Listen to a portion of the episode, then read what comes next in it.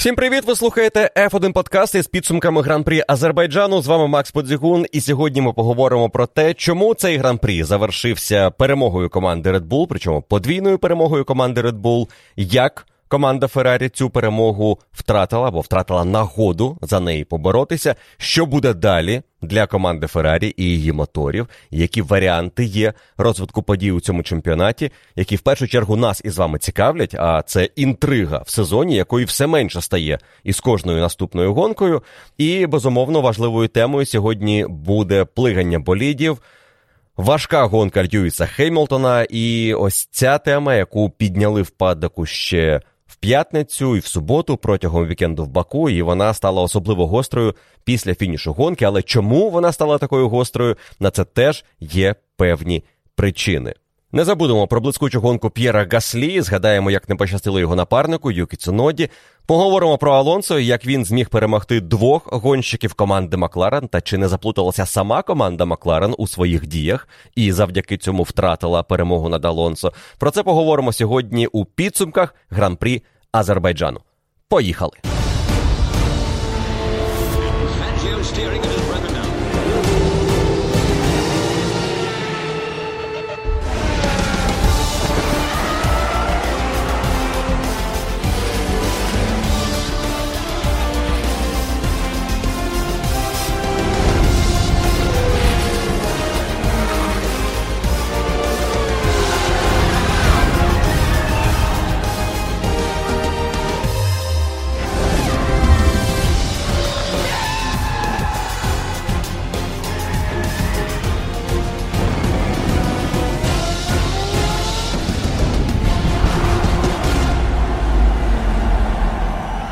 Насправді ніщо не віщувало таких драматичних для команди Феррарі подій гран-прі Азербайджану, починаючи із першого другого дня вікенду, п'ятниці і особливо суботи, де у Феррарі все складалося максимально успішно. Команда змогла нарешті задіяти своє менше заднє антикрило, яке вони привозили ще в Майамі, але вперше по-справжньому його почали використовувати на етапі в Азербайджані. І незважаючи на те, що це було менше за розмірами за генерацію притискної сили заднє антикрило, воно було трішки більшим за те, що зазвичай на такі траси привозить команда Red Bull. І ось ця історія між тим, як дві команди, які ведуть боротьбу за перевагу у Баку на трасі в Азербайджані, Хтось із них робить ставку на більше крило, хтось на менше. В даному випадку обидві зробили на менше, але у Феррарі воно все одно виявилося більшим. І завдяки цьому, напевно, команда Феррарі продемонструвала, що її болід набагато універсальніший за болід команди Red Bull. Якраз на цій трасі, коли Феррарі вдалося показати, що вона може на треках із довгими прямими, із маленькою притискною силою, відносно маленькою, тому що тут теж потрібно було шукати баланс між е, швидкістю на другому секторі і швидкістю на фінальному секторі, на початку першого сектора. Феррарі вдалося знайти дуже хороший баланс. В них була чудова максимальна швидкість, не найвища, але вони завдяки цій максимальній швидкості не йшли на компроміс із притискною силою на тій ділянці траси, де можна було вигравати час. Усі 90-градусні повороти були за Феррарі цього вікенду. Усі виходи з повільних поворотів були за Феррарі цього вікенду. Плюс особливості цього мотору, який добряче видає потужність на низьких обертах, на низьких передачах, що власне і є особливістю налаштування цього мотору команди Феррарі на сезон 22-го року, це дозволяло їм отримувати хороший вихід на довгий прямий відрізок в 2 кілометри, і лише наприкінці цього відрізку Red Bull отримували свою перевагу у максималці, якої було все одно недостатньо, щоб кидати команді Феррарі по справжньому серйозний виклик. Ми це побачили на перших колах гран-прі, коли Ферстапен сидів за Леклером, але нічого не міг вдіяти проти Шарля. Далі команда просто планувала, якось намагаючись стратегічно обіграти Феррарі, вийти вперед. Але Ферстапен особливо не мав цих шансів проти Леклера на початку гонки.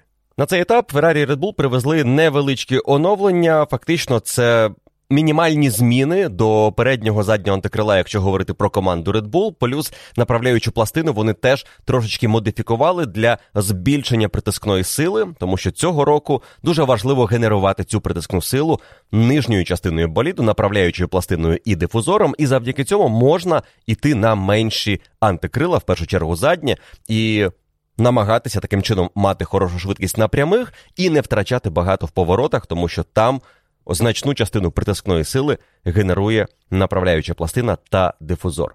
Команда Феррарі в цьому сенсі мінімум новинок, так би мовити, привезла, тому що це було те крило, яке ми бачили в Майамі, але вони його не використовували там. Тепер використовували в Баку, плюс е, трішечки змінили кріплення дзеркал, що перенаправляло потоки повітря у верхній зоні боліду, що ще раз нагадує нам про те, що на гоночному боліді Формули 1 немає нічого, окрім аеродинамічних елементів. Навіть дзеркала заднього виду виконують в першу чергу аеродинамічні функції.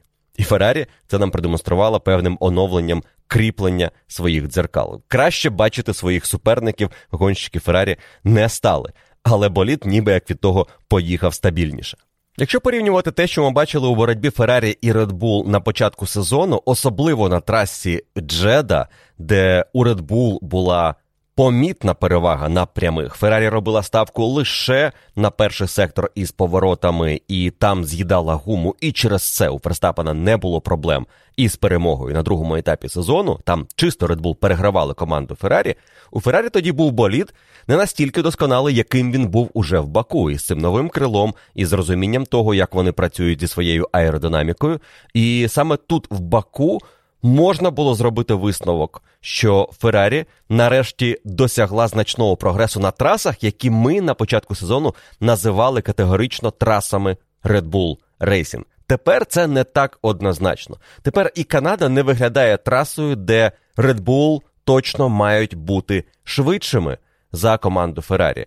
Далеко не факт. Плюс не забуваємо про той фактор, який ми знову побачили в суботу.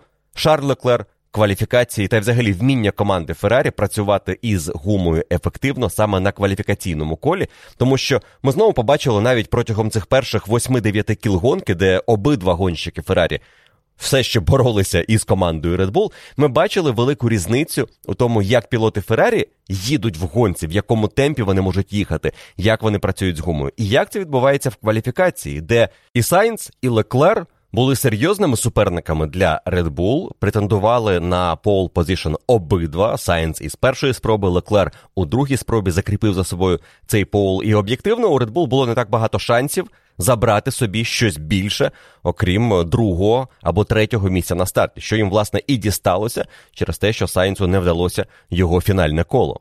Але теоретично, навіть із таких позицій, перша і четверта у Феррарі були чудові шанси диктувати гонку в неділю.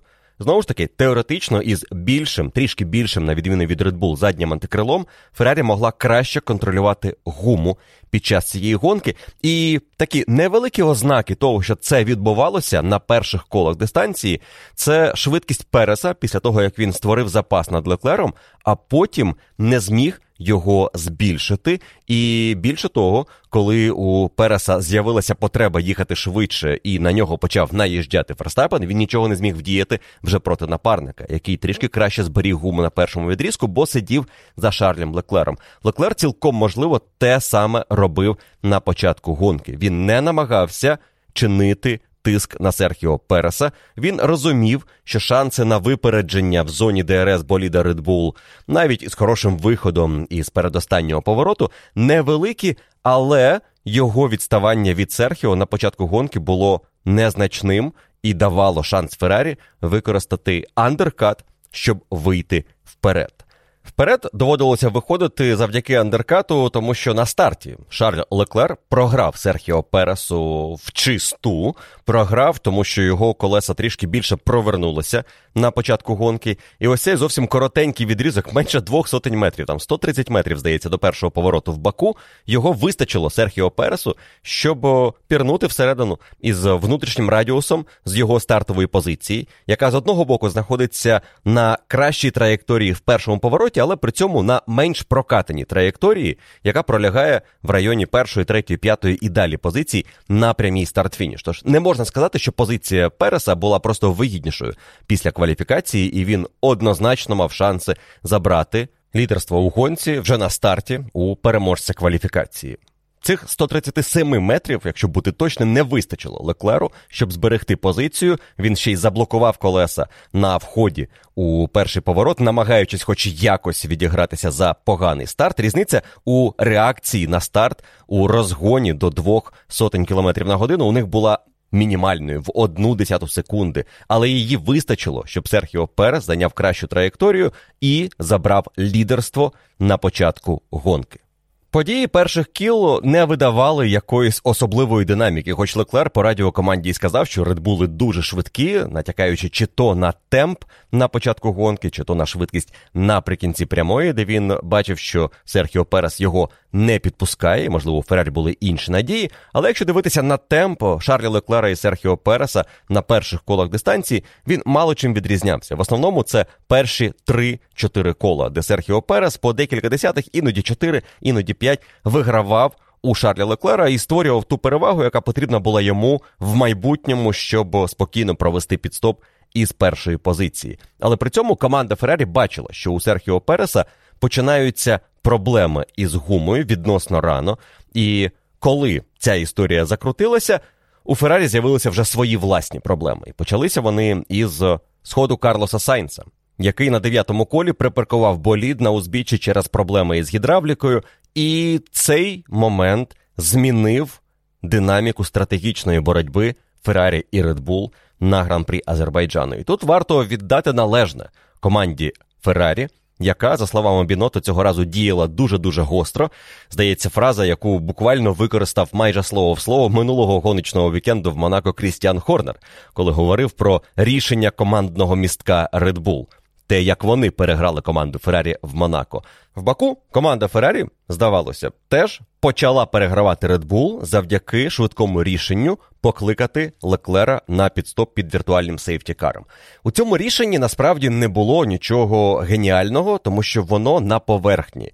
В ситуації, коли у вас є можливість зробити дешевий підстоп, а він буде коштувати вам усього 10 секунд, на відміну від стандартних секунд 18, ви робите цей підстоп.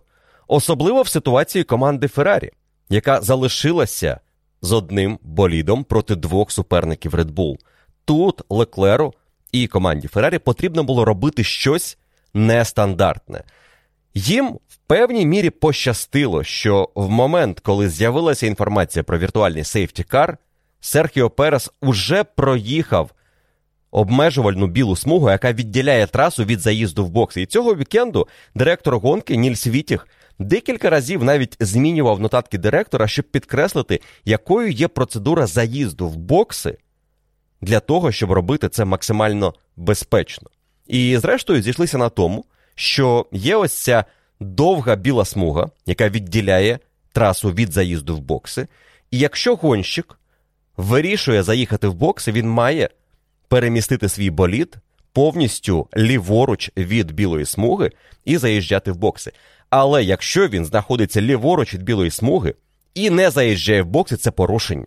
Робити це не можна. Тобто ти вирішуєш досить рано, коли ти робиш цей підстоп.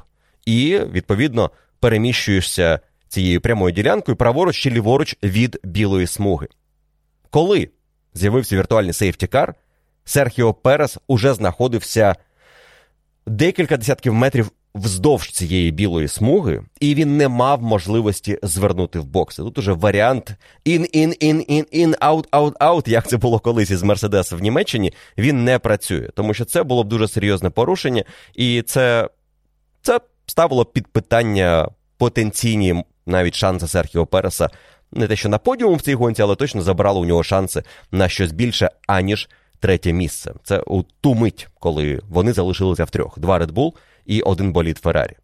Що цікаво, команда Red Bull, звісно, хотіла провести цей підстоп, і Серхіо Переса, його гоночний інженер Хьюберт, покликав на піт, але Чеко вже було запізно робити ці маневри, тому він залишився на трасі. За Серхіо Пересом Шарль Леклер не чекаючи вказівки команди Феррарі, направив свій болід в бік заїзду в бокси. І коли йому підтвердили, що у нас віртуальний сейфтікар і треба робити підстоп, заїжджаємо, заїжджаємо, він уже заїжджав на підстоп.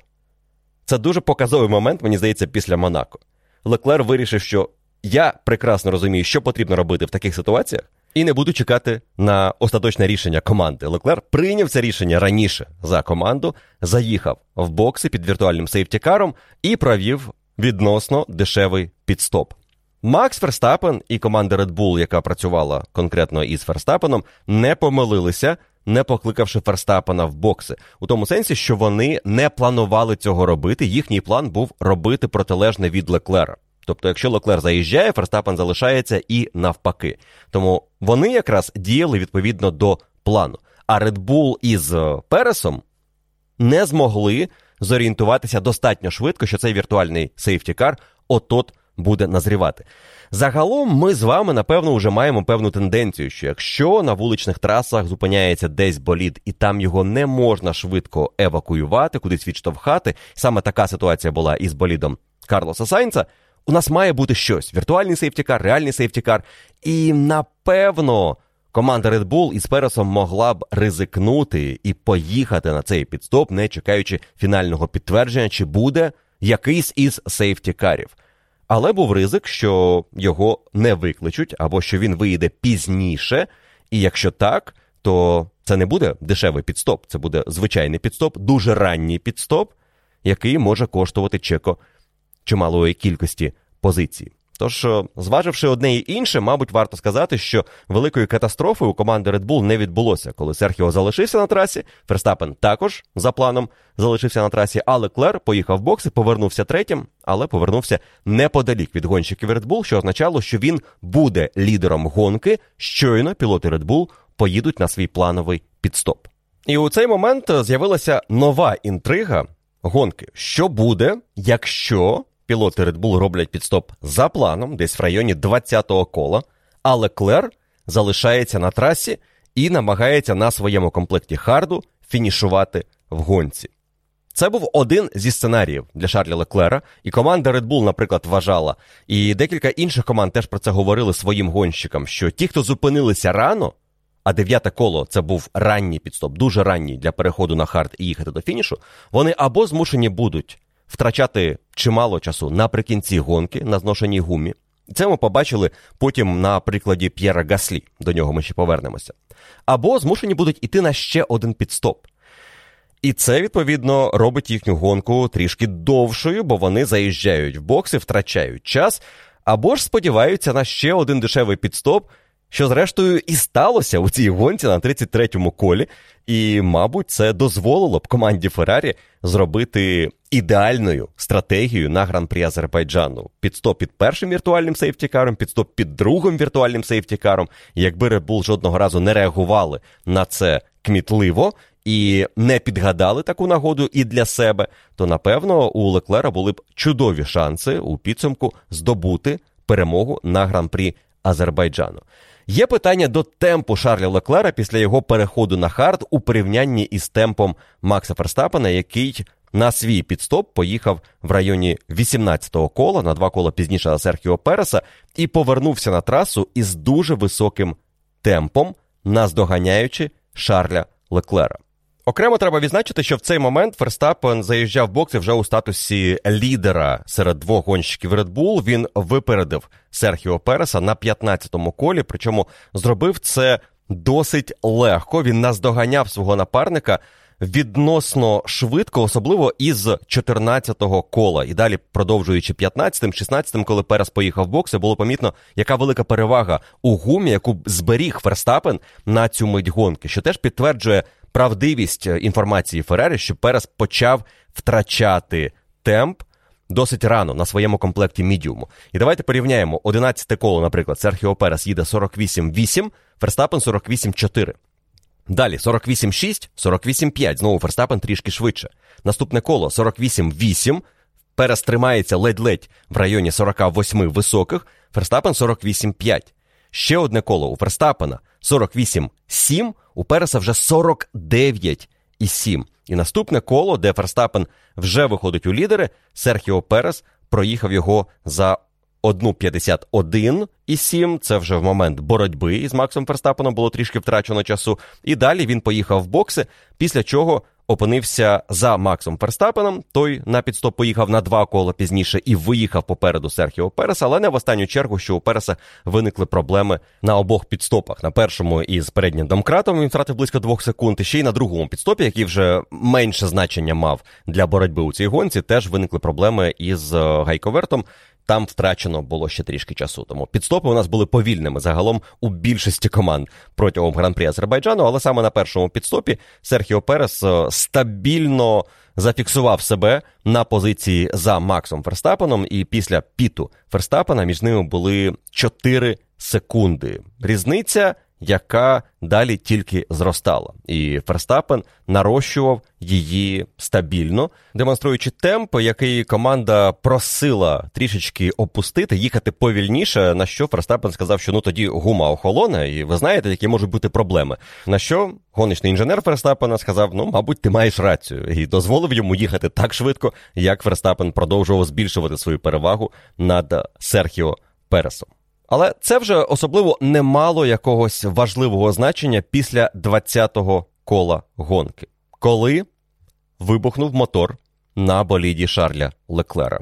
В чому була проблема? Команда Феррарі розбирається. Є різна інформація, яка вже доноситься із Італії, ніби як цей мотор списано. Леклеру доведеться брати нові елементи і навіть отримувати штрафи, починаючи із гонки в Канаді. Тому що, наприклад, у Леклера на цю гонку була остання третя турбіна, а проблема, яка сталася на його моторі, дуже схоже вказує на систему ІРС. На турбіну, ймовірно, на генератор теплової енергії. І якщо все це вже відмовило і його не повернути, потрібно буде брати нові елементи на етапі в Канаді. Це ніби як непогано, якщо говорити про трасу, де можна обганяти і відіграти втрачені позиції.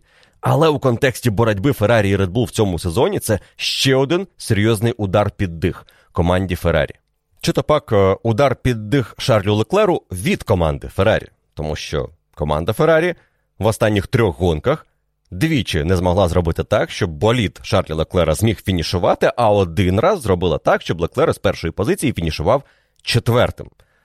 Проте, якщо дивитися на те, що відбувалося до сходу Шарля Леклера і того темпу, який він демонстрував у боротьбі проти гонщиків команди Red Bull, тут цікаво подивитися на те, що показував Леклер після підстопу на Харді, який був для нього на 9 кіл старшим хардом за те, що поставив собі пізніше Макс Ферстапен на 18-му колі. І що показав Ферстапен на перших колах після виїзду із боксів, і в першу чергу на 20-му колі, де, власне, і сталася халепа із Шарлем Леклером.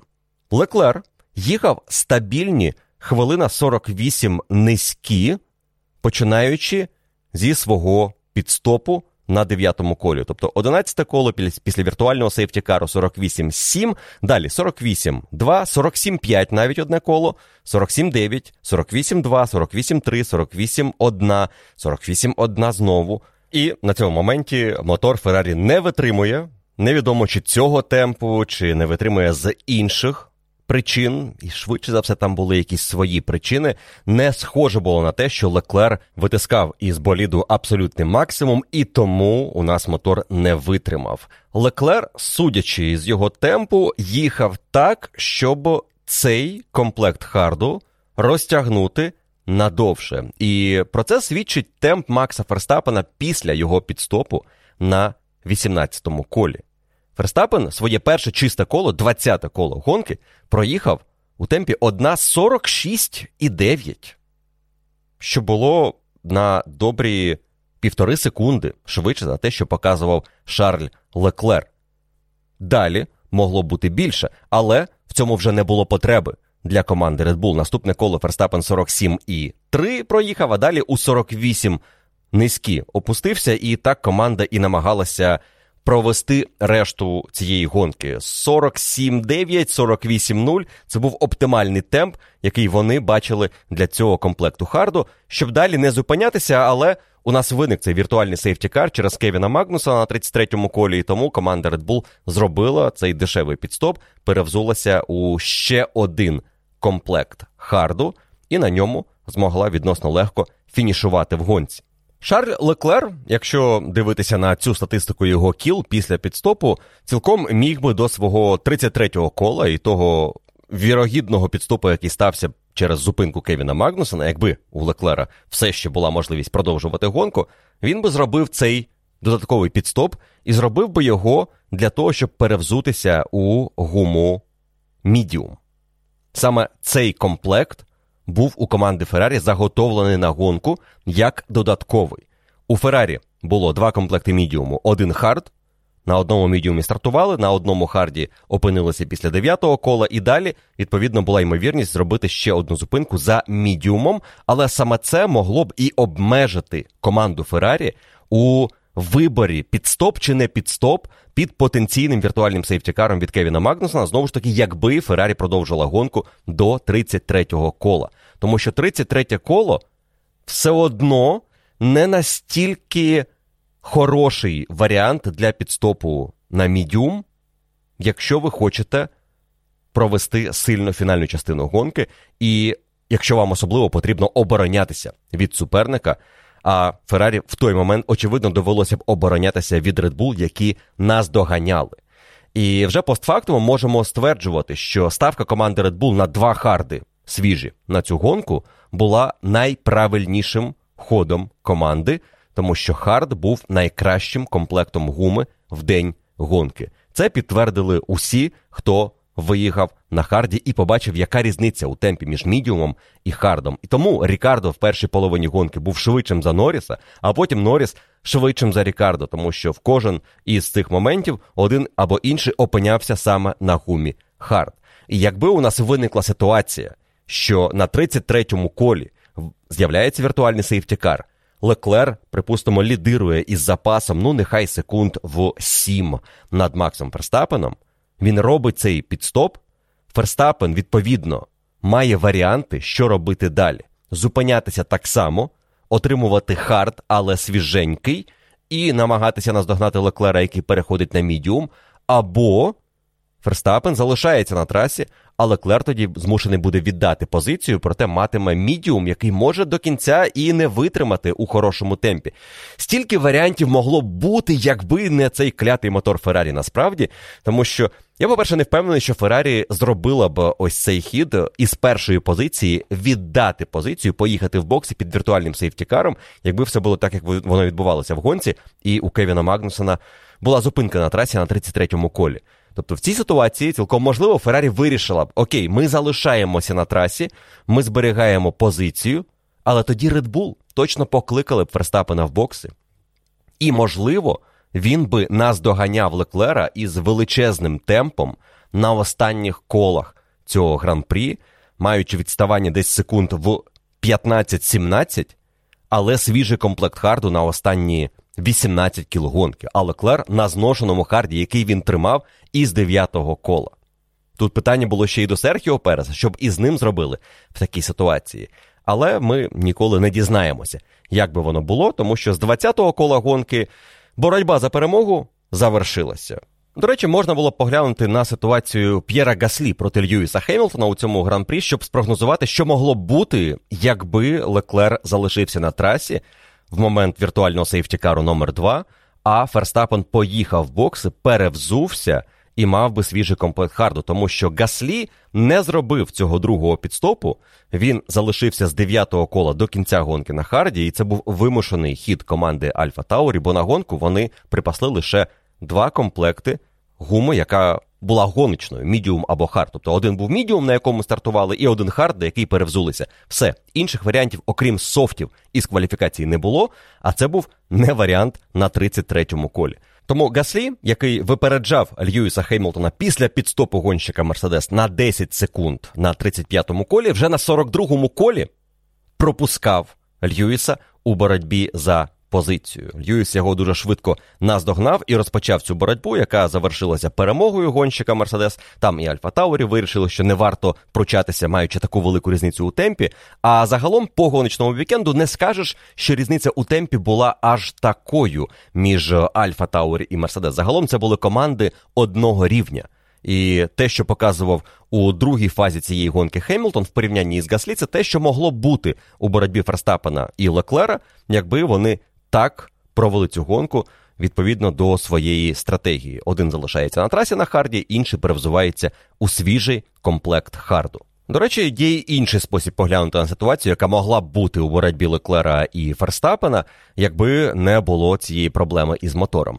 Ферстапен, який не зупиняється більше в боксах після свого підстопу на 18-му колі, це фактично та гонка, яку провів Фернандо Алонсо, який теж зупинився на 18-му колі і далі до кінця їхав на харді, не роблячи зупинку на 33-му.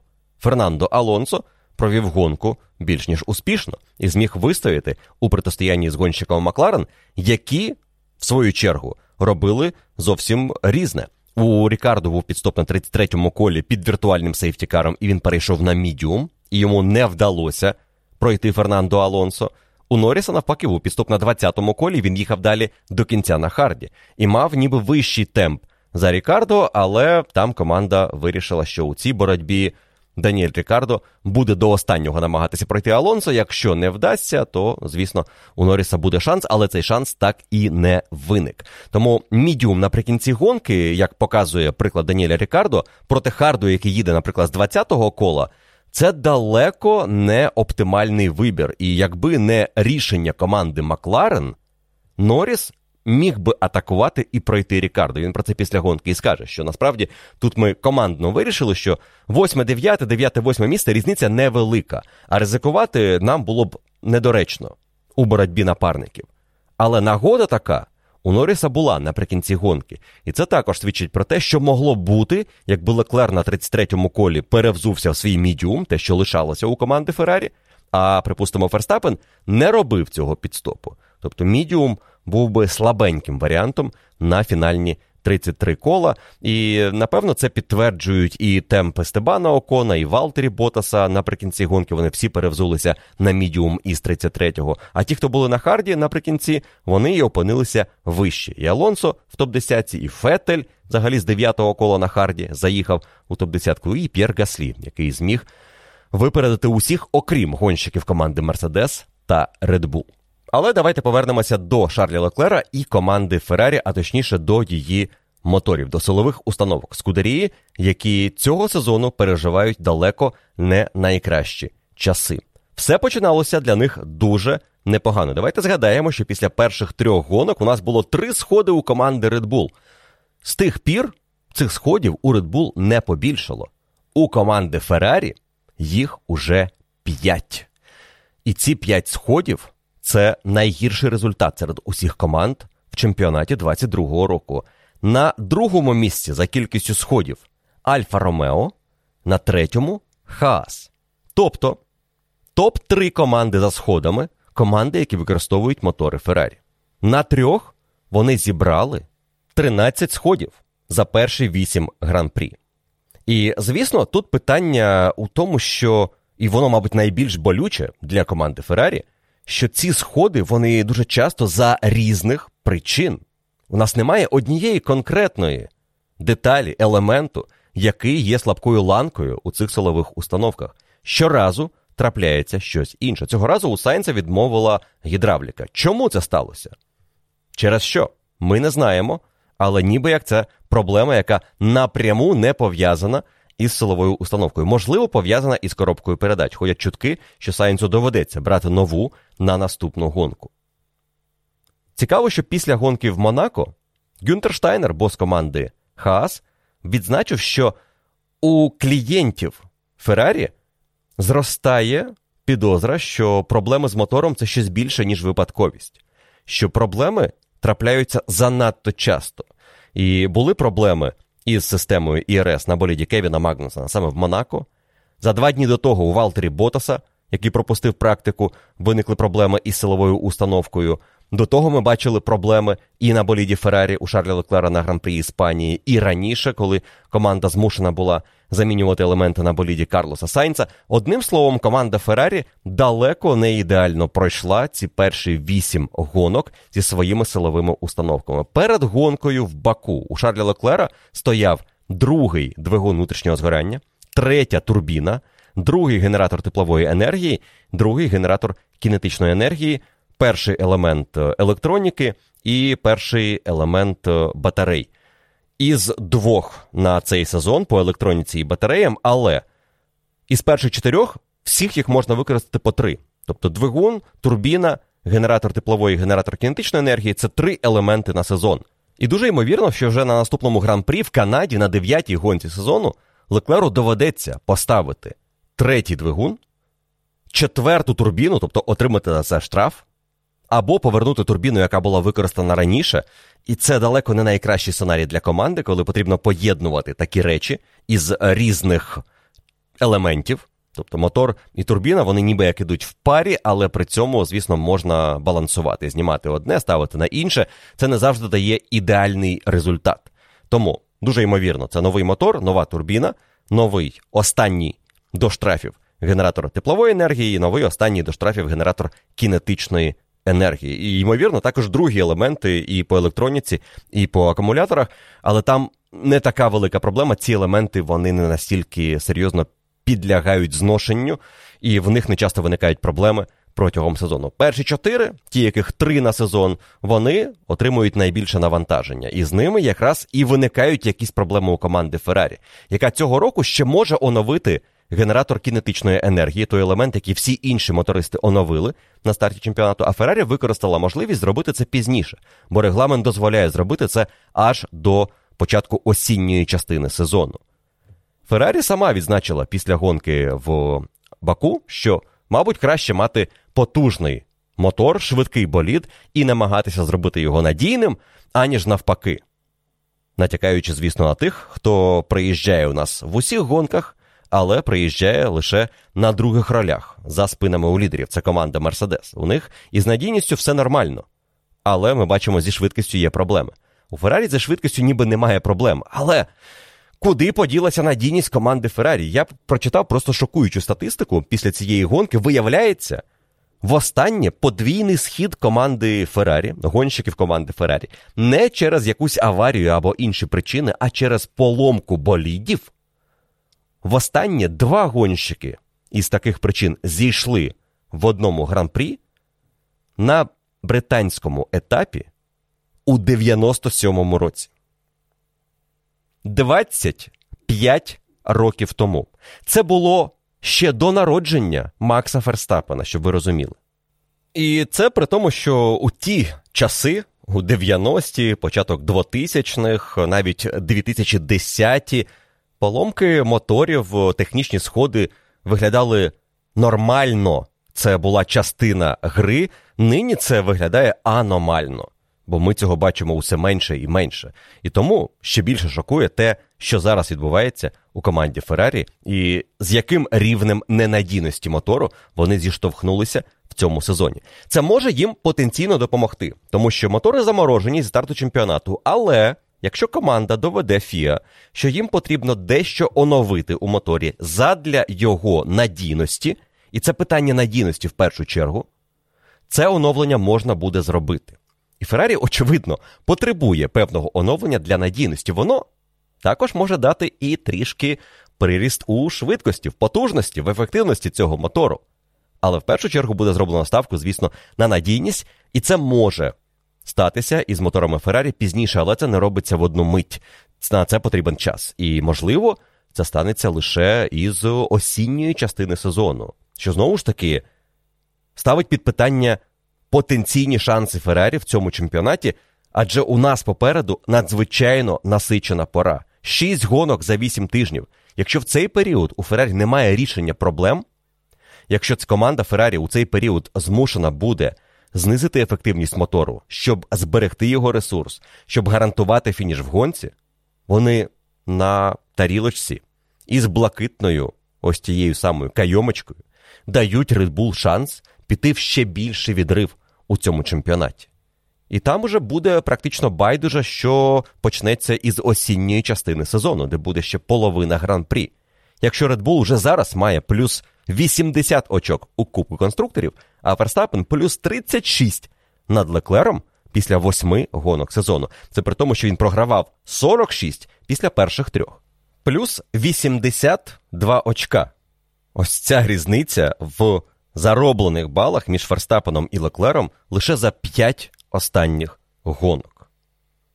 Неймовірний показник, і він багато що говорить про нинішній стан інтриги в чемпіонаті. Наскільки все змінилося в порівнянні із першими трьома гонками. Але також треба зазначити, що після перших трьох гонок були ті, хто почав скиглити, що титул точно у Феррарі, Леклер уже недосяжний. І, до речі, серед тих, хто скиглих, був і сам Макс Ферстапен, який наразі очолив цей чемпіонат із такою великою перевагою над Леклером, але вже не над Леклером, фактично, а над Серхіо Пересом.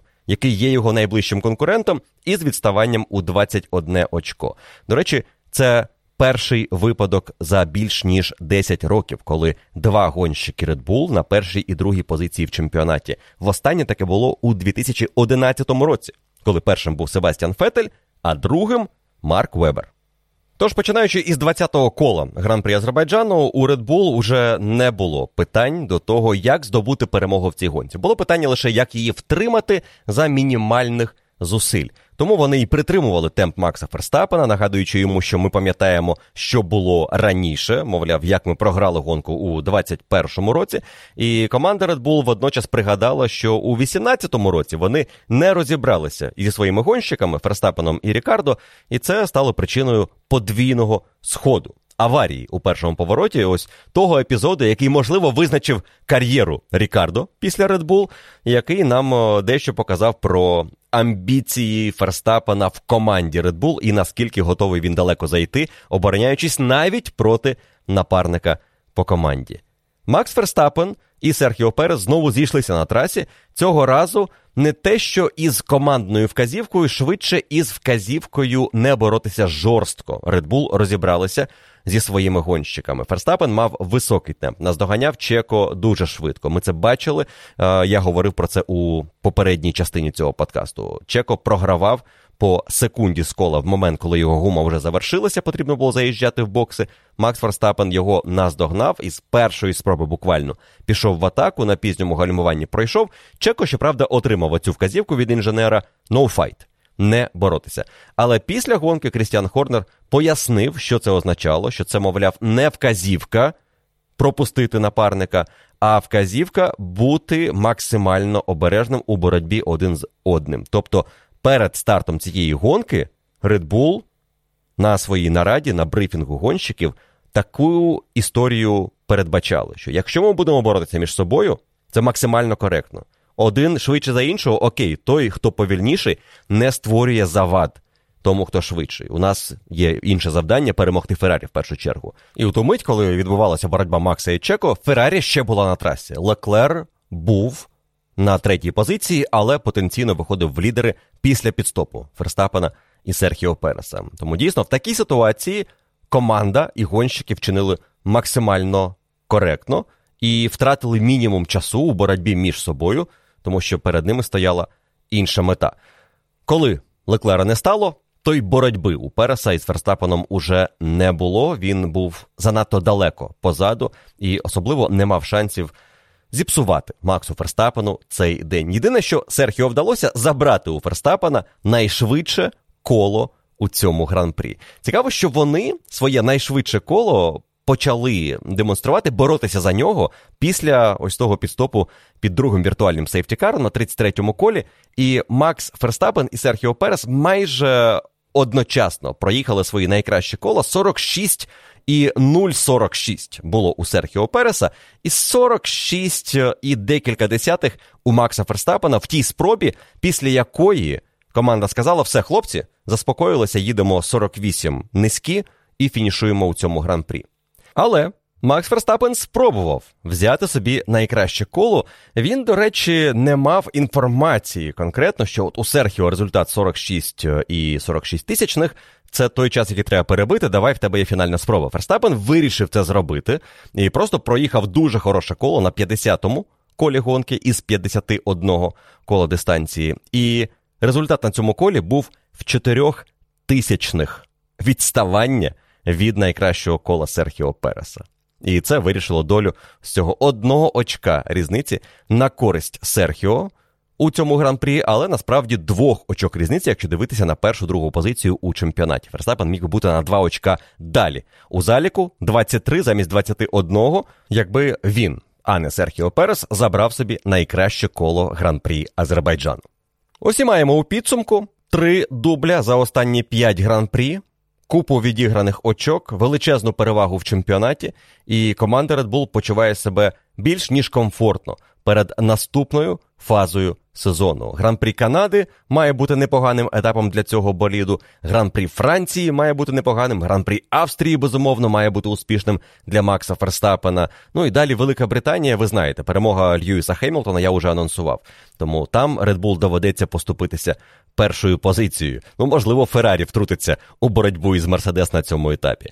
Але самі розумієте, на наступних декількох гран-прі у команди Red Bull потенційно хороші шанси продовжити свою переможну ходу. Але ми таке уже проходили. Минулого року була дуже схожа історія: п'ять поспіль перемог команди Red Bull, чотири з яких у Макса Ферстапена. Лідерство плюс 32 очка перед гонкою в Сільверстоуні, після чого чемпіонат раптом змінив свій вектор розвитку, і у нас е, розпочалися дуже драматичні події у боротьбі Хемілтона та Ферстапена. Можливо, після цієї гонки у нас теж Феррарі зробить щось таке, або Леклер зробить щось таке, що дозволить йому вже з наступного гран-прі почати активніше претендувати на чемпіонський титул. Але для цього доведеться полізти в боротьбу із Максом колесо в колесо. Здається, інших варіантів тут е, бути не може. Ферстапен уже полюбив гонки, в яких Леклер виграє пол позішн. У Леклера перемога із поулів. Це Австралія 22-го року, Бахрейн 22-го року, Монца 19-го і Спа 19-го. У Ферстапена вже є 5 перемог в гонках, де у Леклера був пол. Баку 22-го року, Іспанія, Майамі, Монако минулого року і Австрія у 2019-му. Дійсно, пол позішн Леклера це дуже непоганий сигнал для Макса Ферстапена, що це той гран-прі, в якому я цілком можу розраховувати на перемогу. І навіть після кваліфікації в Баку команда Red Bull звучала дуже впевнено. Ферстапен, спілкуючись зі своїм інженером, обговорювали те, що так, друге, третє місце, власне, третє для Ферстапена, друге для Переса. Це не так вже і погано перед стартом гонки. Ми маємо шанси. У нас е, точно буде боротьба із Феррарі. Red Bull не боїться поулів Феррарі. Ось це уже певна тенденція цього чемпіонату. А як власне їх боятися, якщо Леклер став першим гонщиком із часів Хуана Пабло Монтої у 2002 році, який взяв чотири поули поспіль, але не зміг жодного із них конвертувати у перемогу. Тоді, у 2002 році, Монтоя був дійсно гонщиком кваліфікацій, але поули не значило нічого, якщо в гонці у вас був болід Феррарі, і Шумахер із Барікелло вигравали ті гонки в одні ворота. І так, і сяк, і у Вільямс, і у Хуана Пабло шансів особливо не було. Цього разу немає настільки відвертої переваги команди Red Bull, як тоді була у Феррарі у 2002 році. Але уже починає з'являтися відчуття, що в суботу ми побачимо Поул Леклера, і це майже гарантія. Але в неділю, напевно, команді Феррарі доведеться дуже-дуже напружитися, щоб не дати Ферстапену або команді Red Bull перемогти у цій гонці. До перемог команді Мерседес ще далеко. Після Іспанії у нас була, напевно, хибна тривога або швидше ознака того, що лише в деяких умовах боліт команди Мерседес може мати непогану швидкість і конкурувати так або інакше із Феррарі або Red Bull. Далі були гонки, які показали, що є ще інші обставини, інші траси, інші характеристики, які все ще не підходять цьому боліду Мерседес, і його важко підлаштувати під повільні траси, під нерівні траси. І в Баку це була квінтесенція усього, що не подобається цьому боліду Мерседес. Гонщики команди Мерседес дуже активно скаржилися на ефект від плигання боліду на цій трасі. І, схоже. У команди Мерседес назріла ідея виграти хоча б одну битву в цьому сезоні. Битву за те, щоб цей ефект визнали небезпечним для здоров'я гонщиків І ФІА внесла зміни у технічний регламент, хоча б на наступний рік. Цього року навряд чи це станеться, але і це не варто виключати. Такі події бували в історії Формули 1 Не так давно ми мали різні технічні директиви, які безпосередньо впливали на те, як команди працюють зі своїми болідами або зі своєю гумою, і це також впливало і на ієрархію в полотоні, на розподіл сил у чемпіонаті. Історія із плиганням гоночних болідів Мерседес одна із головних історій цього чемпіонату, тому що спершу ми дивувалися цьому ефекту, потім чекали, коли вони вирішать цю проблему і нарешті почнуть боротися за перемоги. Далі ніби дочекалися, але ця проблема повернулася і навіть посилилася на етапі в Баку. Чому? Тому що траса, в принципі, досить нерівна, особливо на довгій прямій ділянці на проспекті, який виводить на пряму старт-фініш. Навіть Макс Верстапен після гонки сказав, що організаторам потрібно було б замінити асфальтове покриття на головній прямій на наступний рік бо воно вже не витримує критики. Доводиться дуже довго вишукувати найрівнішу частину траси і, відповідно, найкращу траєкторію, щоб швидко долати ось цю ділянку. Але це боліт Red Bull, який, в принципі, не страждає від ефекту, який так заважає. Команді Мерседес. Команді Red Bull вдалося його побороти або мінімізувати ще із тестів у Бахрейні. І далі ми від команди Red Bull особливо про це нічого не чули. Від Мерседес ми це чуємо постійно, і чим далі, тим гучніше. На етапі в Баку була найбільша промо-акція того, наскільки небезпечним є цей ефект для гонщиків. Ви пам'ятаєте, ще десь із Іспанії деякі гонщики, в першу чергу Карлос Сайнс та Джордж Рассел, підняли тему того, що те, як вони зараз ведуть свої боліди, те наскільки вони багато відчувають ударів по хребту, яка компресія відбувається під час гонок через цей ефект, це створює потенційно дуже серйозну загрозу здоров'ю гонщика у довгостроковій перспективі, якщо він і надалі буде виступати у таких гоночних болідах. Не всі підтримали цю історію. Деякі Кевін Магнусен був серед них, відзначали, що було і гірше в інших гоночних серіях, і він точно це знає, коли виступав в американській серії Імса на тих трасах, де взагалі плити замість асфальту. Алонсо сказав, що в картингу все набагато жорсткіше, і повірте мені, якщо я витримую, то і інші можуть витримати те, що зараз є у цих гоночних болідів. Але тут дійсно питання більше до того, що у нас мають різні команди, наскільки цей ефект сильно проявляється на боліді Мерседес або на боліді Альпін, на боліді Феррарі або на боліді Bull. і так далі по цьому полотону. Команда Мерседес на етапі в Баку продовжувала експериментувати зі своїм болідом, намагаючись знайти налаштування, які будуть мінімізувати цю проблему. Говорять, що Льюіс Хемілтон їхав цю гонку із експериментальною направляючою пластиною. Що саме було змінено, не уточнюється, але. Команда Мерседес після гонки зазначила, що ефект від плигання у Льюіса був гірший, ніж на боліді Джорджа Рассела. І це був якраз той самий експеримент, мабуть, перевірити, наскільки багато плигання може витримати Льюіс Хемілтон. Рассел виглядав бадьоріше по завершенні гонки і піднявся на подіум, можливо, адреналін допоміг отримати цей буст енергії, тому що це ж подіум. Не часто Рассел піднімається на подіум цього сезону, хоч уже починає натякати на певну традицію робити це раз на три гран-прі. А ось Льюіс Хемілтон ледь знайшов сили вилізти зі свого боліду, настільки в нього була побита в буквальному сенсі протягом цієї гонки спина, хребет від ударів нижньою частиною боліду об асфальт на довгих прямих ділянках, і насправді і не тільки на них. Є кадри із цієї гонки, де Льюіс Хеймлтон у відносно швидкісному 18-му повороті змушений контррулінням ловити болід, тому що в цей момент болід торкається асфальту втрачає притискну силу, і Льюіс ледь не розбиває свій болід. Але він його зловив, він зміг фінішувати в гонці, фінішував четвертим. Це хороший результат для команди Мерседес. Але після гонки обговорювали не результат, а те, що відбувається із гонщиком у цьому боліді. Треба зазначити, що Джордж Рассел після гонки також сказав, що плигання було настільки серйозним, що він на прямій не міг читати інформацію на дисплеї і чітко обирати точки гальмування. Даніель Рікардо сказав після гонки, що відчував себе немов баскетбольний м'яч, який дуже-дуже швидко набивають е, близько до підлоги, як це люблять робити баскетболісти, коли тренують дріблінг. Ось це те, що відчув Рікардо у своєму боліді Макларен протягом гонки в Баку. П'єр Гаслі також сказав, що він відчував себе дуже дискомфортно протягом гонки, але розумів, що так потрібно заради швидкості. Тобто, для того, щоб проїхати гонку швидше, щоб болід був швидше, їм треба його налаштувати таким чином, що цей ефект посилюється.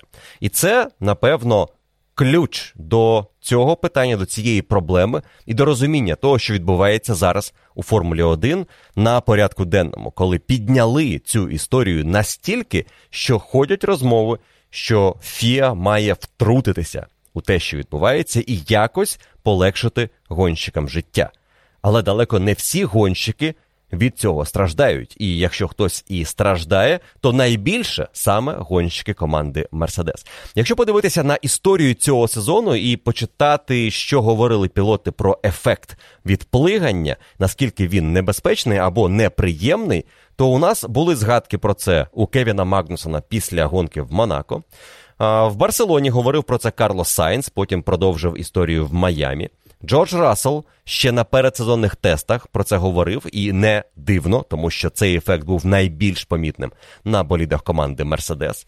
П'єр Гаслі ще до старту сезону говорив, що є певний дискомфорт від плигання болідів на довгих прямих, і це було особливо помітно на тестах у Барселоні, і потім на тестах у Бахрейні, також на довгій головній прямій. Після гонки в Баку Гаслі сказав, що відчуття у боліді нездорові, і він не думає, що Фіа має займати позицію, коли гонщики змушені обирати між здоров'ям та швидкістю, тобто ефективністю на колі. Мовляв, Фіа має сама вирішити, як в такій ситуації вчинити. Рікардо говорив про те, що йому не зовсім приємно. Окон говорив про те, що у нього з'явилися болі у шиї у спині ще після практики в Баку. Мік Шумахер згадував про це в Баку, що йому важко переживати ефект від плигання. Ну і звісно, Льюіс Хеймлтон був найбільш активним у промотуванні цієї проблеми, яка зайшла аж занадто далеко. Тому, якщо подивитися на весь пелотон, на те, що відбувається і хто як реагує, це не лише проблема гонщиків Мерседес, інші теж на неї скаржаться, але не так активно, як гонщики команди Мерседес. Є і інша сторона цієї історії. Валтері Ботас після передсезонних тестів казав, що він не думає, що цей ефект буде проблемою для безпеки пілотів. Шарль Леклер після тестів також казав, що його це особливо не турбує, так не зовсім комфортно, але окей.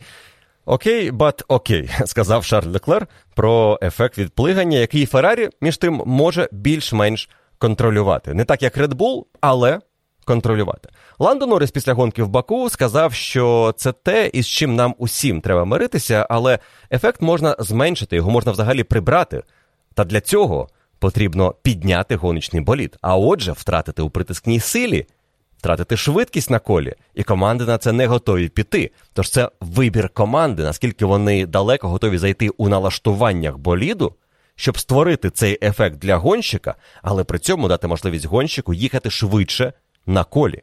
Крістіан Хорнер після гонки в Баку на всю цю історію із плиганням і те, яка вона небезпечна, сказав наступне: у кожної команди є вибір, що робити, наскільки ти далеко готовий зайти у налаштуваннях свого боліду. Деякі роблять свої боліди небезпечними для своїх же гонщиків. І на місці такої команди, яка має цю проблему, натяк прозорий, це Мерседес і Тото Вольф. Як бос команди, я просив своїх пілотів дуже публічно скиглити, наскільки серйозні проблеми, і робити акцент, що це проблема безпеки пілота, його здоров'я, і тому Фіа може за це взятися, тому що Фіа любить братися за будь-які речі, які допомагають їй відчути свою владу у Формулі 1. А тут ось вам буквально принесли на тарілочці історію, де Фіа може втрутитися за бажання. Є проблема, вона виражена яскраво у деяких команд навіть більше, ніж потрібно. І її можна прибрати, якщо внести певні зміни в регламент, але так від цього постраждають команди, у яких цієї проблеми немає, які змогли зробити болід швидким, без цього ефекту, і які постраждають, якщо будуть внесені певні зміни у регламент. І Хорнер вважає, що саме для цього і піднімається ця тема. В першу чергу командою Мерседес. І тому була ця драма із тим, як Льюіс вилізав із боліду після фінішу, щоб підкреслити, подивіться, як страждає чемпіон світу, який ледь зміг знайти сили доїхати до фінішу. Ось що створює цей ефект на гонщиків Формули 1. Це питання безпеки, його треба вирішити. Фіа, будь ласка, втруться в ситуацію.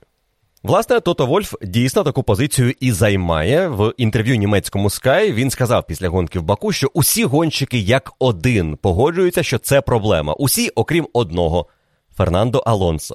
Пам'ятаєте, Алонсо казав, що картинг більше б'є по організму, аніж Формула 1, і це було в вікенд в Майамі, і йому за 40, а скиглять гонщики, яким там ледь за 20. Тому тут теж цікавий погляд на ситуацію. Якщо у Алонсо все добре, то чому у інших виникають такі серйозні проблеми? Але це якраз нас і підводить до дуже важливої частини цієї історії наскільки цей ефект різний на різних гоночних болідах. І німецькі журналісти зібрали інформацію про це і дійшли висновку, поспілкувавшись з інженерами і з учасниками Формули 1 в паддоку, подивившись, проаналізувавши поведінку гоночних болідів на трасі після гонки в Баку. Висновок наступний: Астон Мартін після оновлення боліду, версія дуже схожа на Red Bull, тепер може їхати м'якше, цей ефект мінімізовано.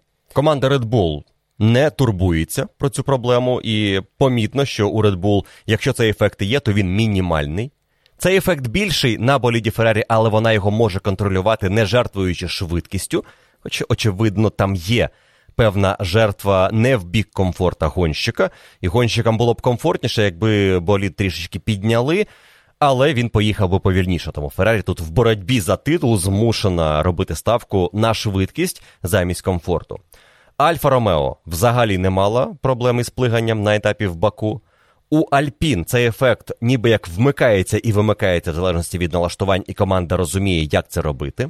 У Макларен цей ефект виражений досить помітно, але не так, як у Мерседес.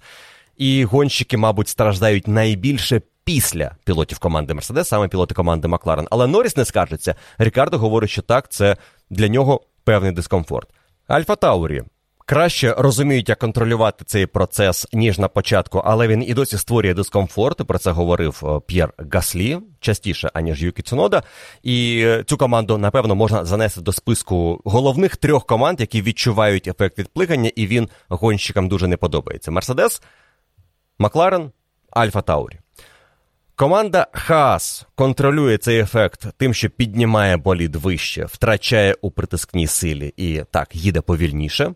Тому я думаю, що після перших гонок Кевін Магнусен ще скаржився на цей ефект, але далі команда змушена була із ним якось працювати, і для того, щоб мінімізувати, вони зробили болід просто повільніше. Але якби вони його опускали нижче, то у них виникали б проблеми, наприклад, як це було на вільних заїздах у Баку із Міком Шумахером, де від плигання просто почала витікати охолоджуюча рідина. Ось настільки болід почав кришитися від того, як він б'ється об асфальт. І команда Вільямс взагалі про цю проблему не говорить, тому що вони, в принципі, мало притискної сили генерують, і тому у них ефект не виникає на прямих. Вільямс недостатньо притискної сили, направляючою частиною, може згенерувати, щоб цей ефект з'явився.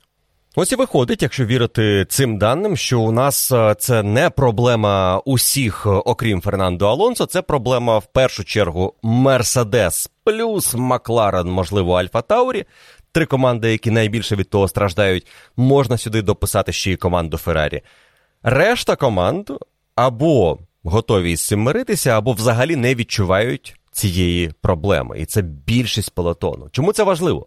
Тому що для таких змін, про які зараз говорять посередині сезону, потрібна підтримка більшості команд, які могли б проголосувати за ці зміни. А це 8 із 10 команд, які мають підтримати потенційні зміни в регламенті або на цей рік, або на наступний, тому що ми уже у червні 22-го року. Тож навіть для змін наступного року потрібно, щоб команди у кількості 8 із 10 підтримали таку зміну. І я поки що не бачу, які команди готові на це піти. Red Bull не підуть, відповідно, і Альфа Таурі не піде. Ми знаємо, як це працює. Навряд чи піде команда Альфа Ромео. навряд чи піде команда Альпін. Цього вже достатньо для того, щоб це не пройшло, окрім як Фіа своєю волею не нав'яже щось із міркувань безпеки. І це те, за що зараз федерація взялася. Знову ж таки, німецькі журналісти дізналися цього вікенду, що Фіа серйозно ставиться до цієї проблеми, яку підняла команда Мерседес. Вони почали дослідження її не лише у Формулі 1, але й в інших видах автоспорту. Мовляв, ось такі удари по поверхні, коли болід стрибає, коли гоночний автомобіль стрибає, наприклад, раллі, наскільки це серйозна травма для гонщика, що це може спричинити на дистанції. Ось все це вони намагаються дослідити, щоб зрозуміти, що цей ефект може далі створити для гонщиків Формули 1 і чи потрібно за цю тему взятися. Але як пишуть німецькі журналісти, у Паддоку є певний е, зріз думки на цю тему, і він наступний. Якщо це проблема усіх, то це інша історія. Формулі 1 треба за неї взятися, особливо якщо це питання безпеки. Але поки що схоже, що це проблема в основному команди Мерседес. Після гонки в Баку Тото Вольф, ще не побачившись із Льюісом Хемілтоном, який дуже довго вибирався із боліду, Тото сказав, що ми навіть розглядаємо варіант, що Льюіс не зможе вийти на старт гонки в Канаді. Вона усього за тиждень. Ми будемо брати резервіста із собою. Вони і так із нами їздять. Це в першу чергу Стофель Вандорн, також Нік Дефріс. І якщо Льюіс не буде фізично готовий, то один із них замінить Хеймлтона в Канаді. На що Хеймлтон на наступний день вже опублікував інформацію в своїх соцмережах, що зі мною повний порядок. Так було важко. Мені зробили масаж, мене відновили, і я точно планую виступати на гран-прі Канади. Побачимо, що буде в Канаді із командою Мерседес. Траса схожа за характеристиками на Баку, на Джеду в певній мірі. Траса із іншим покриттям, воно ніби як рівніше, тому можливо цей ефект не буде настільки яскраво вираженим для команди Мерседес та й інших учасників чемпіонату. Але ця тема обов'язково буде на порядку денному ще і за тиждень в Монреалі. І можливо на цьому вона не завершиться, допоки команди будуть намагатися отримати максимум зі своїх болідів у цьому регламенті, який е, фактично створює цей ефект, коли ви заходите занадто далеко. Ті, хто працювали у Формулі 1 у 80-ті, в кінці 70-х, коли з'явився граунд ефект, знають, що це було. Гонщики це проходили, пілоти плювалися на ці боліди. Вони були занадто жорсткими, вони були занадто близько до землі, щоб створювати граунд ефект. Вони торкалися направляючою пластиною, нижньою частиною боліду асфальту. Вони билися, вони відчували, наскільки тілу важко переживати таку гонку. На це скаржилися пілоти кінця 70-х, початку 80-х. Історія повторюється вже на початку 2020-х. І теж із поверненням фактично граунд ефекту. Не у тій мірі, як це було у 80-ті, без турбомоторів тієї потужності, які тільки посилювали тоді цю проблему. Тоді ця технологія та й всі технології були аж занадто сирими в порівнянні з тим, що ми маємо зараз. І зараз у команд безумовно є можливість знайти рішення своїм проблемам і краще контролювати цей ефект, який обов'язково стався б, і це знали команди, коли готувалися до цього регламенту. Технічні групи, які працювали над цим регламентом, знали, що це буде. І команди навіть піднімали питання, чи не потрібно внести зміни певні у регламент, щоб мінімізувати цю проблему. Голосування було провалене, тому що далеко не усі команди підтримували цю ідею. Ну і зараз ми, схоже, бачимо, чому. Деякі команди відчували, що це буде для них більшою проблемою, інші думали, що воно буде меншою проблемою. Так воно і сталося. Деякі команди особливо гостро відчувають ефект від е, нового регламенту в негативному сенсі.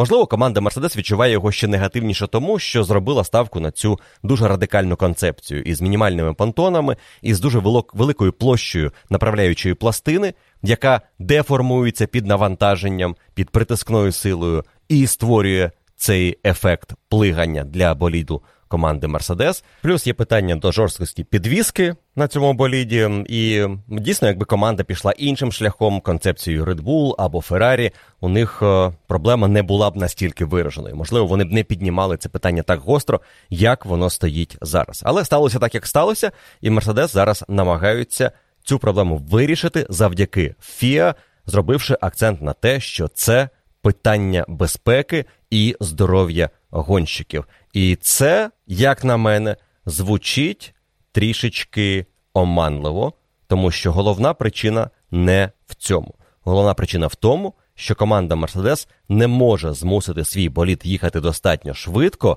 з мінімумом такої проблеми. Вони не зможуть його налаштувати так, щоб їхати і швидко, і не мати цього ефекту. А коли вони хочуть їхати краще, ефект з'являється, особливо на деяких трасах, вуличних трасах, на трасах, які мають багато нерівних ділянок, як Баку або Монако. І таких трас буде ще чимало у цьому чемпіонаті. І Мерседес розуміє, що є лише невелика частина гоночних треків, на яких їм буде простіше, і на яких цей ефект буде мінімізовано або він взагалі буде відсутнім. Як це було в Іспанії? В Іспанії боліди команди Мерседес не мали взагалі плигання. Абсолютно, це був найрівніший болід на всій трасі в Іспанії. Їм потрібна ще одна Іспанія. Вона буде, це буде Франція, це буде Британія. Далі в сезоні ще будуть етапи, на яких Мерседес буде простіше налаштувати свій болід з їхньою жорсткістю підвіски і з їхнім бажанням опустити болід якомога нижче. Але таких трас буде небагато. І тому Тото Вольф, Льюіс Хеймлтон і Джордж Рассел так багато говорять про те, як важко їм пілотувати цей болід і що з цим треба щось робити глобально. Формулі 1 як спорту, а не лише команді Мерседес. Хоча я думаю, що в першу чергу цією проблемою потрібно займатися команді Мерседес, тому що фактично вони дають своїм гонщикам болід, який є небезпечним для їхнього здоров'я. І вони знають, як зробити цей болід безпечнішим для пілотів, але він водночас стане повільнішим. А на це команда Мерседес погодитися не може. За підсумками гран-прі Азербайджану хочеться ще декілька тем згадати, перш ніж ми перейдемо до нашої улюбленої частини, ваші запитання і мої відповіді в середу у додатковому випуску F1 Podcast Q&A за підсумками гонки в Баку. На цьому етапі блискучий вікенд, як на мене, провів Фернандо Алонсо. Про нього ми вже згадували. Він і команда Альпін зробили ставку на максимальну швидкість на третьому секторі. Вони жертвували швидкістю на першому, особливо на другому секторах, але знали, що в гонці це їм дасть можливість оборонятися в зоні ДРС. Так це і спрацювало. Фернандо Алонсо фактично власноруч розібрався із двома гонщиками Макларен, які сиділи за ним і спершу намагалися оверкатом пройти Фернандо Алонсо. І Ландо Норріс був пілотом, який переслідував іспанця. Алонсо заїхав на підстоп, і Макларен вирішили, що їм треба пересидіти. Гонщика Альпін, і тому не варто витрачати час на можливість дати Рікардо вийти вперед, який був швидшим, знаходився на харді і очевидно, вигравав у темпі у Ландо Норріса. В цей момент Макларен вирішили, що ні, ми почекаємо. Норріс після гонки скаже, що вони почекали лише одне коло. Мовляв, це були незначні втрати для Рікардо. Як на мене, там було трішки більше, і Рікардо десь 3-4 кола об'єктивно втратив за Ландо Норрісом коли міг би в цей час уже десь бути ближче до Фернандо Алонсо. Але окей, рішення ніби як зрозуміле. Якщо вони хочуть пересидіти Фернандо Алонсо, а той опинився в трафіку після підстопу, це був хороший шанс випередити іспанця. Але цей план не спрацював. Макларен покликала Норріса на підстоп, і він виїхав позаду Фернандо Алонсо. Підстоп Алонсо був на 18-му колі, у Норріса на 20-му, і він повернувся за Фернандо Алонсо і ще за групою власне того трафіку, в який іспанець ніби як потрапив раніше. Валтері Ботас, Лен Строл, Алікс Албон, і лише потім був Ландо Норріс. Рікардо, який мав альтернативну стратегію, відповідно залишився на трасі на своєму харді аж до 33-го кола, де йому дуже пощастило з віртуальним сейфтікаром. Він дешевий підстоп зробив. Звісно, завдяки цьому він виїхав попереду Ландо Норріса, але все одно позаду Фернандо Алонсо, який завдяки цьому ранньому підстопу всього на два кола і відповідно кращі швидкості далі на своєму комплекті харду зміг переграти Даніеля Рікардо і команду Макларен, тому що Макларен тут уже не змогли зорієнтуватися, що Харт буде кращим вибором, і Норрісу треба дати усі можливі шанси поборотися проти Фернандо Алонсо. Вони чекали чомусь до останнього, що Рікардо під'їде, що він візьметься за атаку, тому що думали, що цей мідіум на боліді Рікардо спрацює. Не навчили їх нічого. Ось ці перші 20 кіл Ландо Норріса на мідіумі, які не були переконливі на початку дистанції. І коли момент уже було втрачено, стало зрозуміло, що її обмінюватися позиціями не варто. Ландо Норріс так і фінішував позаду Рікардо, а той позаду Фернандо Алонсо. Алонсо, в свою чергу, програв Себастьяну Фетелю, який провів дуже бойову гонку, боровся, обганяв, помилявся, розвертався. Якби не цей розворот у боротьбі з Естебаном Оконом на 13-му колі, коли, мабуть, Себастьян трішечки переоцінив те, як буде оборонятися Естебан він так і сказав після гонки, що я думав, що той буде до кінця боротися за позицію, і вже зрозумів, що я не вписуюся на пізньому гальмуванні в поворот і змушений був виїжджати в цю кишеньку безпеки, розвертатися і повертатися в гонку. Там було декілька позицій втрачено Себастьяном на ту мить, і це можливо завадило йому поборотися із Гаслі наприкінці гонки за п'яте місце. Бо часу було втрачено якраз стільки, щоб наздогнати П'єра Гаслі. Відповідно, Гаслі був недосяжним, як і Себастьян Феттель, він проїхав гонку лише з одним підстопом на дев'ятому колі з переходом з мідіуму на хард. І у Гаслі не було особливих шансів проти Мерседес, які свій підстоп другий зробили на 33-му колі, і там свіженький хард дав досить помітну перевагу. До речі, по Себастьяну Фетелю і його темпу у цій гонці дуже цікаво порівняти на те, що показував він і П'єр Гаслі наприкінці дистанції. І враховуючи, що вони зробили підстоп на одному колі, обидва зупинилися на дев'ятому, їхали до кінця, їхали на харді. Себастьян Фетель наздоганяв П'єра Гаслі. Після останнього періоду віртуального сейфтікару між ними були 12 секунд. На фініші їх розділило усього 7 секунд. І це можливо ознаки непоганої швидкості Астон Мартін, яка поступово розкривається Себастьяном і командою в цьому сезоні з оновленою версією боліду. А можливо, це ще й ознака того, що Астон Мартін вміють трішки краще працювати із гумою, на відміну від суперників. Команда Астон Мартін чи не єдина у полотоні, хто робить дуже цікавий трюк із гумою. Це вже підмітили ще минулого року. Вони продовжують робити з цього року. Вони свій кожен комплект гуми, який залишають на гонку, обов'язково обкатують. Aston Martin не залишають собі свіжої гуми. Якщо це hard і мідіум, це обов'язково гума, яка проїхала одне коло трасою, десь під час вільних заїздів, можливо, навіть в кваліфікації. Але це обов'язково трішечки прикатаний комплект злегка. Команда вірить, що це дає йому краще і довше життя на дистанції гонки. Недаремно у цієї команди є людина, яка колись працювала в Bridgestone. І цей спеціаліст е, дуже тісно співпрацює із Себастьяном Фетелем. Про це минулого року я згадував в одному із подкастів, коли була мова про роботу команди Aston Martin із гумою, якраз після гонки в Баку. І е, ходять чутки, що цей спеціаліст і підказав як краще працювати з гумою команді, і вони цю рутину виконують регулярно із 21-го року. І дивлячись на те, як виступав в кваліфікації Себастьян Фетель, наскільки у Гаслі була вища швидкість. Протягом вікенду над Астон Мартін, те, що він до кінця гонки під'їжджав до П'єра Гаслі, для мене це ознака того, що, як мінімум, в цьому аспекті Астон Мартін і Себастьян Фетель непогано розуміють гуму і можуть витискати більше, аніж суперники. Шкода Юкі Цуноду, який проводив блискучу гонку, йшов у топ-6. Е, навряд чи втримав би цю позицію, враховуючи темп Себастьяна Фетеля наприкінці. Там вони зовсім близько були із Юкі, коли у Цунода з'явилися проблеми із заднім антикрилом. Команда змушена була їх якось е, полагодити, тому що Фіа буквально в наказовому тоні сказали, команді покликати гонщика в бокси чорно-помаранчевим прапором, який означає, що є поломка, яку треба усунути, і тоді можна продовжити гонку. Цей підстоп був обов'язковим. Відповідно, Юкі відкинуло аж на 13-ту позицію. Міг фінішувати у топ-7. Навряд чи Алонсо до нього під'їхав, тому сьоме і п'яте місце для Альфа Таурі це був би блискучий день.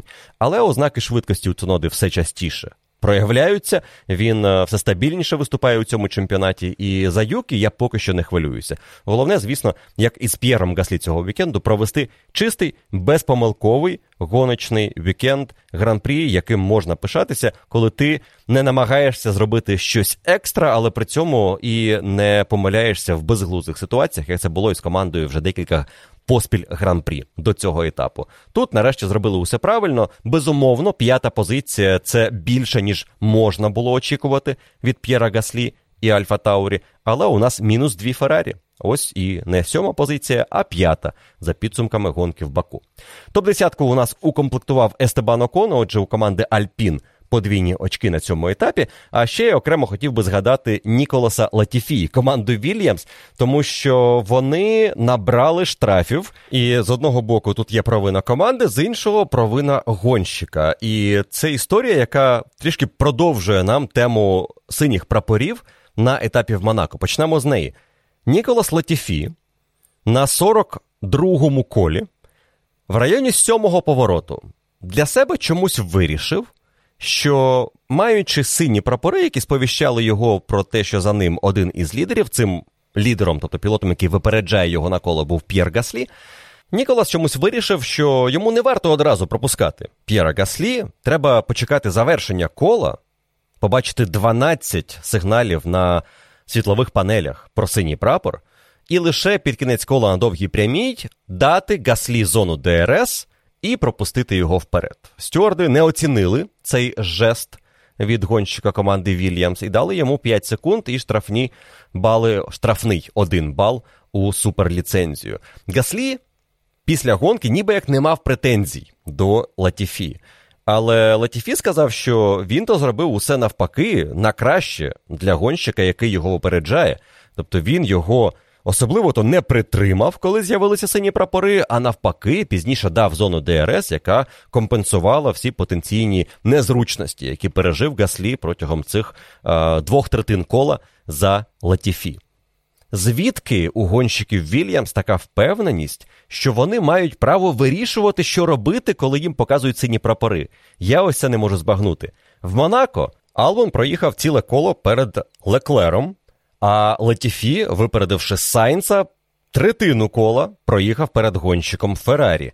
І теж чомусь думав, що так буде краще для всіх. Тоді жоден із них не отримав штрафу. І ось тут приховується проблема цієї історії. Якщо тоді було можна, а чому не можна зараз? Подумав Латіфі і зробив те саме. Він просто залишився попереду, він ігнорував сині прапори і пропустив тоді, коли йому було зручно. Звісно, сам втративши мінімум у цій ситуації. Але тут вже стюарди сказали ні, так не можна. Чому в Монако було можна, а тут не можна?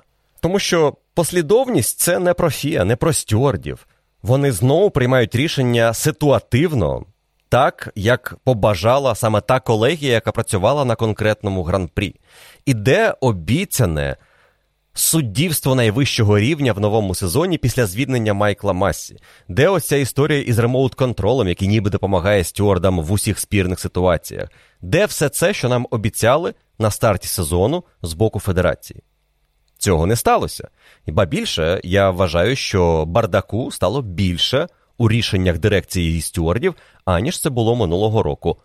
Поверніть Майкла Масі. Ось моє побажання, але я не думаю, що це щось змінить насправді.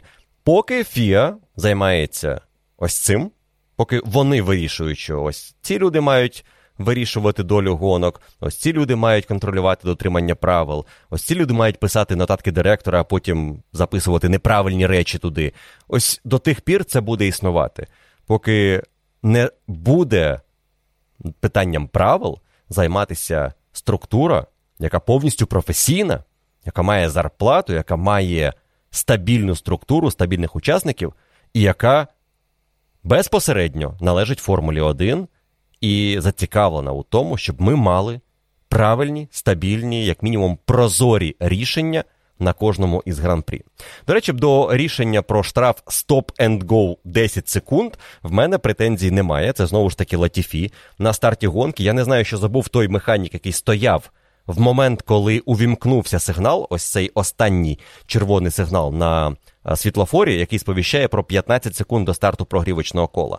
У цю мить за регламентом ніхто не має права стояти на стартовій решітці і торкатися гоночного боліду.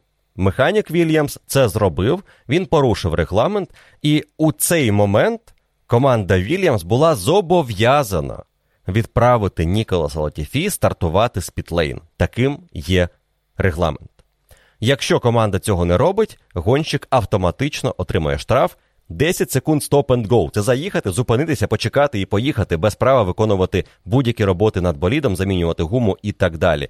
Це дуже жорсткий штраф. Знову ж таки, найбільший штраф, який можна отримати в гонці.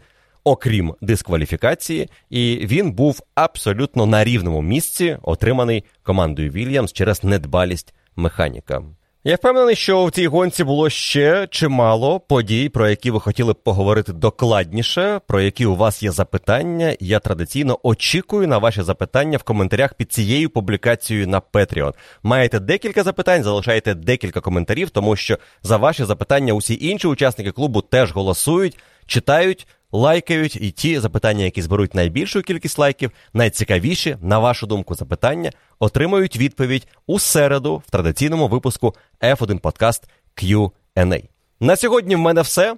Це були підсумки гран-прі Азербайджану 22-го року, дубль команди Red Bull, яка іде у відрив від Скудерії Феррарі, але в такій ситуації Феррарі залишається лише одне зібратися і реабілітуватися. Я думаю, саме це і має розпочати робити Скудерія вже з наступної гонки, яка вже найближчого тижня. А отже, передмову до Гран-прі Канади очікуйте в п'ятницю. Ну а далі прямі трансляції. Традиційно про них поговоримо вже конкретно у передмові до етапу номер 9. Дякую вам за увагу. Бережіть себе. Слава Україні! Перемога обов'язково буде за нами.